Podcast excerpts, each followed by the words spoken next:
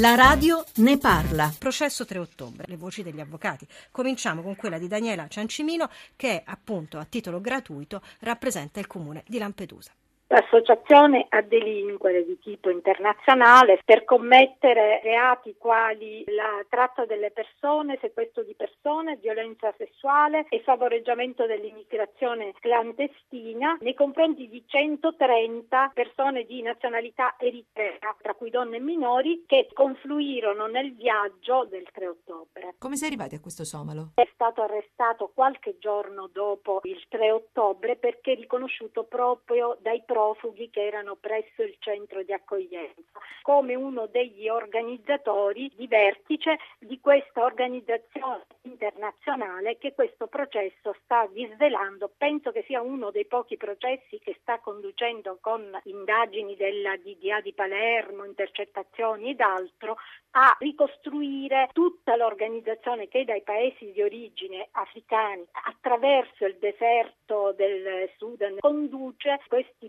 profughi, li intercetta, li sequestra, chiede soldi alle famiglie sottoponendole a torture di ogni tipo e poi li conduce presso le coste della Libia dove vengono imbarcati. Questo somalo al momento è l'unico imputato. È l'unico imputato però quando il processo è iniziato era contestata l'associazione delinquere nei confronti di altri soggetti da identificare. Nel corso del processo il procuratore della Repubblica della DDA ha fatto confluire una serie di decreti di fermo convalidati da altri soggetti dell'organizzazione che sono stati individuati e fermati, tra cui cinque fermati ad Agrigento, due a Roma e due individuati ma non è stato possibile assicurarli alla giustizia perché sono i due capi organizzatori di tutta questa tratta, che sono presso i loro luoghi di origine, uno in Sudan e l'altro in Libia. Qual è la richiesta del pubblico ministero? 30 anni di reclusione.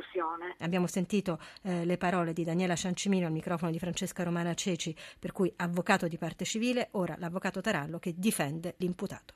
Avvocato Pasquale Tarallo, lei rappresenta il cittadino somalo imputato di questo processo. Qual è la linea difensiva? Il cittadino somalo Muhyiddin Ermi Muhammad era arrivato successivamente allo sbarco del 3 ottobre con un altro sbarco. Mentre era trattenuto presso il centro di accoglienza, sarebbe stato riconosciuto da alcuni superstiti del 3 ottobre, da accertamenti della Polizia di Stato che era presente sul posto, sarebbe stato appunto accusato di essere uno dei somali che avrebbero trattenuto questi soggetti lungo la traversata del deserto. La linea difensiva è quella risultante dalle carte, cioè nel senso che soltanto nove cittadini di superstiti sono stati sentiti incidente probatorio e quello che avrebbe riconosciuto il cittadino somalo e che avrebbe iniziato il linciaggio era soltanto un altro cittadino, però dalla lettura delle carte risultava che questo test avesse detto che vi fossero 80 somali, quindi da qui il legittimo dubbio sulla difficoltà di riconoscimento e quindi un parere di questa difesa un procedimento alquanto indiziario. Come risponde il cittadino somalo a queste accuse? L'imputato dice anch'io sono stato vittima di questi uomini armati, quindi io sono uno dei tanti, tanto vero che dopo il 3 ottobre io mi sono messo